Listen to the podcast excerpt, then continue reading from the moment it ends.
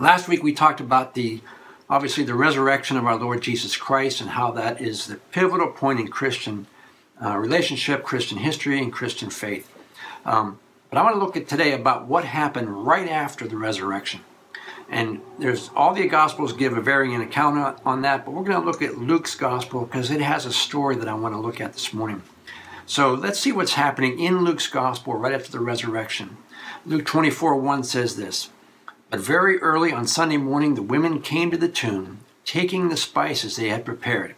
So now we have Easter morning, resurrection morning, very early. They're heading to the tomb to I assume, to finish the burial ritual, anoint Jesus' body with uh, spices and oils and things that they do for their burial ritual. But, and as you can see, they don't expect him to be alive. They expect him to be dead. So they arrive at the tomb, stone's gone. They went inside, Jesus' body's gone, disappeared. Now, a couple of angels were there and they told them, told the ladies that he is, he is risen. He's alive, he's risen from the dead and they go back home. They run back home to tell the folks back home. But when they get there, they tell them, but these guys don't even believe. Luke 24, verse 10. They told the apostles what had happened, but the story sounded like nonsense, so they didn't believe. Now, think about that for a moment. How often, how many times did Jesus tell them that this was going to happen? He told them about the suffering, he told them about the crucifixion, and he told them about being raised from the dead. And yet, they didn't believe. Now, there's several scriptures that talk about that. I'm not going to read them, but if you want to look them up, uh, they are Matthew 16 21, Matthew 17 22, Matthew 20, verse 17, Luke 9 22, Luke 9 44, or 9 22, 9 20, or 9 44, Luke 18 31. These are all verses that Jesus told them what was going to happen. So, right now, the apostles were living discouraged and defeated lives. Why? Jesus told them what was going to happen, told them numerous times. The Old Testament told them numerous times what was going to happen. So we can only assume one of three things were going on here. Either they weren't listening to Jesus when he's talking, they forgot what Jesus told them was going to happen, or they didn't believe Jesus when he was telling them that. And I thought about that. How often do we either not know what God's word says, forget what God's word tells us or not believe what the Bible tells us. Now, during this quarantine, we're all facing struggles and hardships. But does that mean we have to live a defeated life? Does that mean we have to always be negative and defeated like the apostles were? Do we forget what God said during this time? Now, the apostles, the man they believed to be their Messiah, all their hopes were on him, and in their eyes, he was gone. He, was, he died. And to them, all hope was lost. Now, in the midst of this quarantine that we're in now, do we feel defeated? Do we feel discouraged? Do we get hopeless at times? Some of us might, some of us might not. But let's look at what else was going on that same day.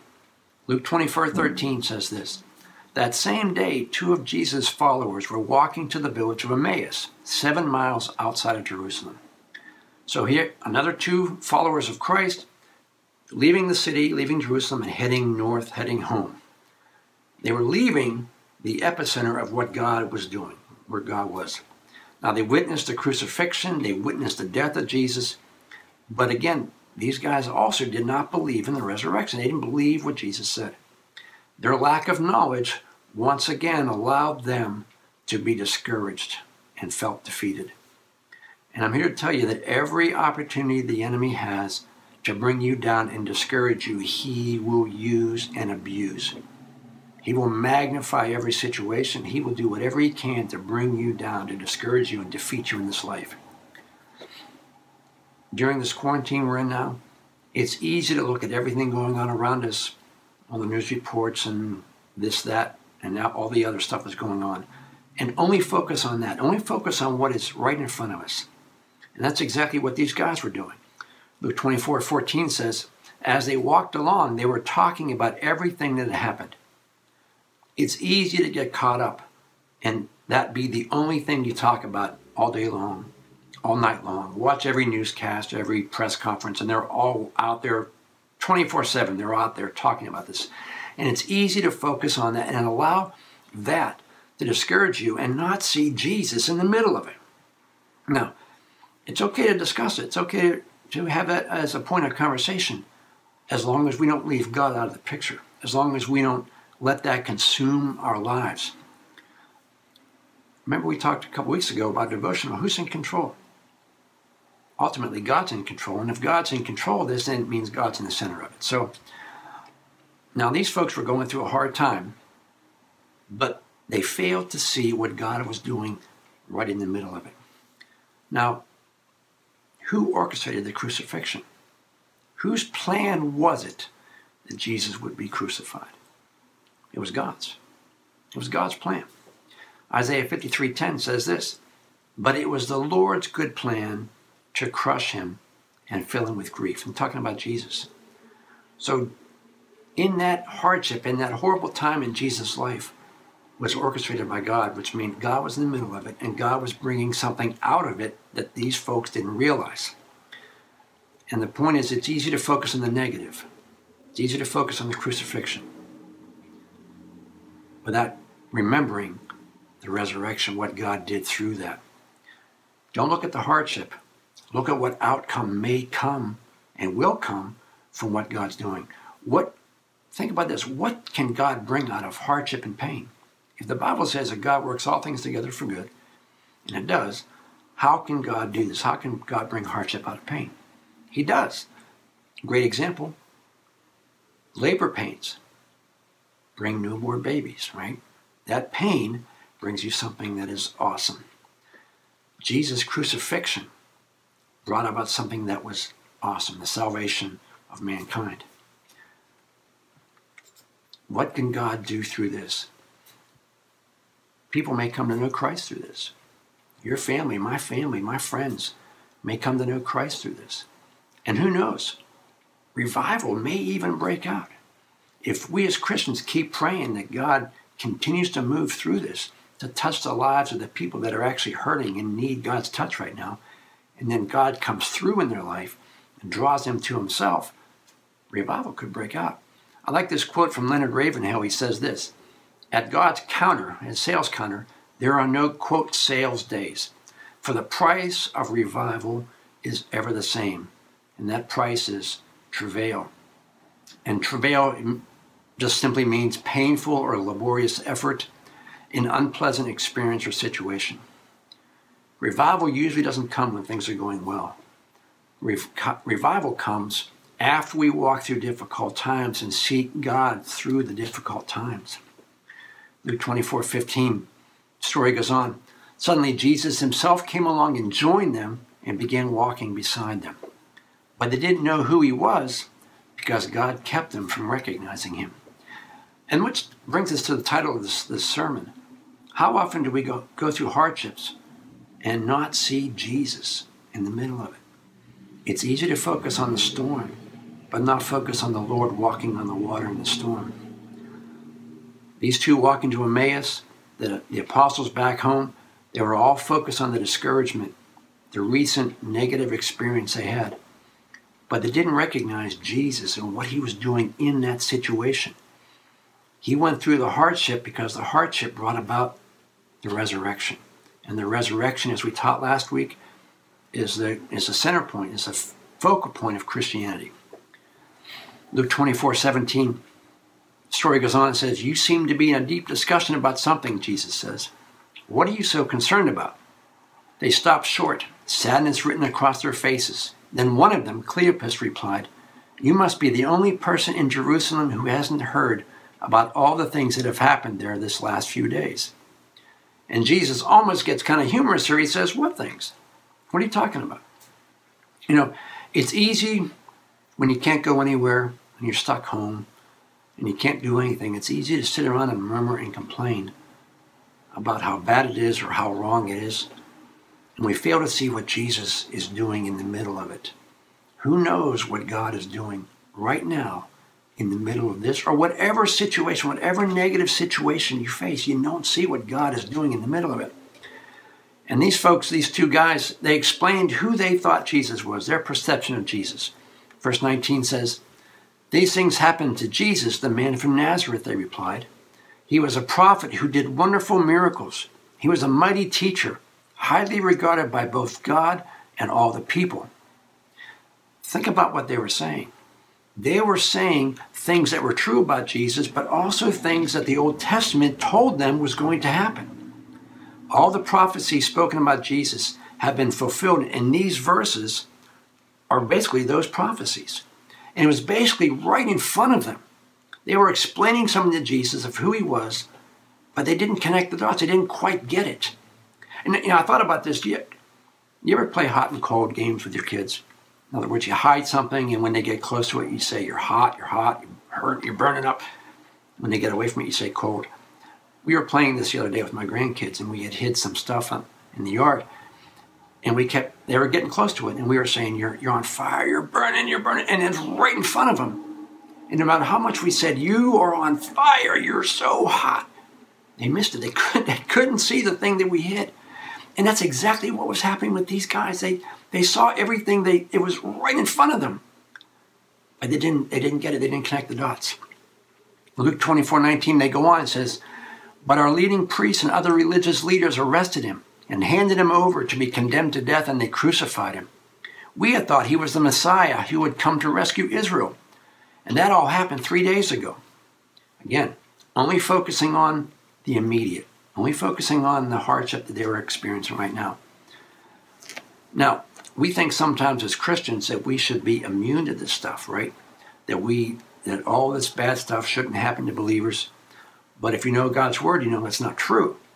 John 16, 33, Jesus says, Here on earth you will have many trials and sorrows. It's going to happen. It's happening now. If you're affected by this, it's happening. If you're affected by something else, if you're seeing this at a later date, you're going through something more difficult in your life. The Bible says don't be surprised that these things happen to you. But the verse also concludes by saying, Take heart. I've overcome the world. I've overcome that situation. I've been there. I've walked through it. And when you get through it, because I'm helping you through it, you're going to see, and you're going to turn around and see all the things that I did during this difficult situation. So the folks on the uh, Road to Emmaus, verse 25 says this back in Luke 24. Then Jesus said to them, You are such foolish people. You find it so hard to believe all that the prophets wrote in the scriptures. Wasn't it clearly predicted by the prophets that the Messiah would have to suffer all these things before entering his glory? You know, sometimes it's so easy to forget all the promises that we have. We have those God's promise books, we have them written down, our Bibles are highlighted, but the minute that bad times come, we forget them. We forget God's promises. And Jesus says, all these things were written for you. You know them. They're in the Old Testament. They're in, at that point, the Bible. And you, you didn't see it. This is where it goes back to the beginning. We better know what God's Word says. We better not forget what God's Word has already told us, things we've studied. And you better believe what it says. What's He say? Never leave you, never forsake you. It seems like God's not with us at times whatever situation you're facing, a hard, difficult time, maybe you feel like God's not there. But again, going back to the devotional, it's not about feelings, it's about fact. God is there. God says He's your provider. He uses jobs to provide for you. But the job itself isn't the, isn't the provider. God's a provider. And if you don't have a job, if you trust God, God will make it some way to provide for you. Now, I can attest to that because God has always been faithful to me. When things were looking bad, it was God always met the need. And we have various testimonies throughout our church of the same thing how it was just, it seemed on paper impossible for God's provision to come through, but yet at the last minute, God came through. Now, how do we take this time of quarantine and hardship and turn ourselves around? How can we be excited about what we think God might be doing right now? Verse 27 Then Jesus quoted passages from the writings of Moses and all the prophets explaining what all the scriptures had said about himself. I wrote this down because it really encapsulates for me. And it's this I find the more that I stay with God, the better I feel about whatever situation it is. However, the more I listen to everybody else, news, whatever, the less like Christ I become. I get agitated. I get angry. I get all the, the human emotions, all the flesh coming up inside of me. But the more I dig into God's Word, the peace of God fills me up. I'm just saying that if you need God's peace, if you're in a situation where you're struggling right now, don't listen to everybody else. Listen to what God's Word says. Whatever they're saying is going to come to pass. If they're working on it, that's fine. Take this time to really press into God the world can't give you peace. Newscasts can't give you peace. I can't give you peace. God's word can give you peace. Don't let this time slip by, all agitated by what's going on. Use this as a time to really allow God to minister, to give you the peace that passes understanding, which is the, the peace that comes when you feel like you shouldn't have it. That's what it is, that's what that means. And I find that the more you get into God's word, the more you want God's word. I've sat down to read, you know, one chapter at a time. If I can just read one chapter, I'm good. But then I find myself reading two and three because I want to get into it. I want the more I read, the more I want. Now, Luke 24 28 says this By this time they were nearing Emmaus and the end of their journey. Jesus would have gone on, but they begged him to stay the night with them since it was getting late. Now, when I said, you know, the more you get God's word, the more you want God's word, that's what's happening with these two. God was telling them about prophets and they, they couldn't get enough. He said, No, stay, stay with us. We want to know more. And this, this next event kind of talks about what Jesus spoke about in Revelation to the church in Laodicea. If you remember this, it says this, and, and I've used this verse a lot of times in our services. Revelation 3:20, Jesus says, "Look, I stand at the door and knock. If you hear me calling and open the door, I will come in. And I like this version. It says, and we will share a meal as friends. Wow. So they invited him in. Luke 24, 29 says, so they went, he went home with them. As they sat down to eat, he took a small loaf of bread, asked God's blessing on it, and then gave it to him. Now, this wasn't communion. This was just an ordinary meal. And how often do we recognize Jesus his provision, His blessing in just everyday situations, ordinary things, ordinary situations in our life. When we focus on meeting together to have a dinner, a meal, whatever it is we're doing, which is ordinary, do we recognize that Jesus is with us at that point, whether we feel like it or not? Now, what happens when we focus on God and not the situation around us? Verse 31 says, Suddenly their eyes were open and they recognized us. They recognized him. When you focus on God, you begin to see what God is working out. You begin to see how God is ministering to people, to you, to meeting your need. And you know what? Your discouragement disappears. And then now the Holy Spirit is able to get in and encourage you. Like I said, I can't do it. Other people can't do it. Holy Spirit is one encourages you. Luke uh, 24 32 says, they said to each other, Didn't our hearts feel strangely warm as he talked with us on the road and explained the scriptures to us? When you read God's word, you realize his promises, you understand them, you apply them to your life, you know what happens? Your heart's encouraged. Man, God said this. I believe it. God's going to do this for me. God's going to take care of me. God's going to get me through this fire, whatever it might be. Verse 33 says, And within the hour they were on their way back to Jerusalem, the, where the 11 disciples and other followers of Jesus were gathered. You know what happens when God meets your need and you, and you feel the peace of Christ fill your life? You're no longer downtrodden. You're no longer discouraged. Now, they had a fresh move of the Holy Spirit in their life, and they rushed back to where they came from to let everyone know what had happened. They wanted to be where the action was. Not that God isn't everywhere, but there's something about a gathering of believers where God can use the gifts of all believers to minister to the body. 1 Corinthians 12 talks about that. Man, you know, I was thinking about this when this is over and we are able to gather together as a church family again. And I don't know about you, but I'm kind of chomping at the bit for that. Because God can do things in a corporate setting that is different from watching something at home. there's a dynamic that God's able to use in a corporate church setting that doesn't really translate that well to a home setting. And I've said this before the reason that we gather together as believers is so that believers can interact with each other. And maybe you get a blessing or an encouragement from somebody else in church that day, not from the sermon so much, but maybe someone else ministers to you and gives you, you know, a word of knowledge or a word of wisdom about your life, something that you really needed to hear. It doesn't happen online so much. That's why I say interact with people, talk and text while the sermon's going on. And when we get back together, I want to uh, prepare this and think about this between now and when we are able to get together again. I want a time of testimonies what God did for you during this, this quarantine. We think it's a negative thing right now, and it's a drag. We don't want to be here. But rather than focusing on that, let's not miss what Jesus is doing. Let's not miss what God is doing in the middle of this and how lives are being changed, how our lives are being changed, how we're being made to push into God a little bit more than maybe we used to. And when this is over, we'll see the change in us and we'll see the change in society around us. Luke 24 35 says this Then the two from Emmaus told their story of how Jesus had appeared to them as they were walking along the road and how they recognized him as he was breaking the bread. Don't look at the, don't look at the negative. Look at this as the time where God is working. We not, may not see it at this particular moment. We may experience it. We may see things that God does for us and encourages us.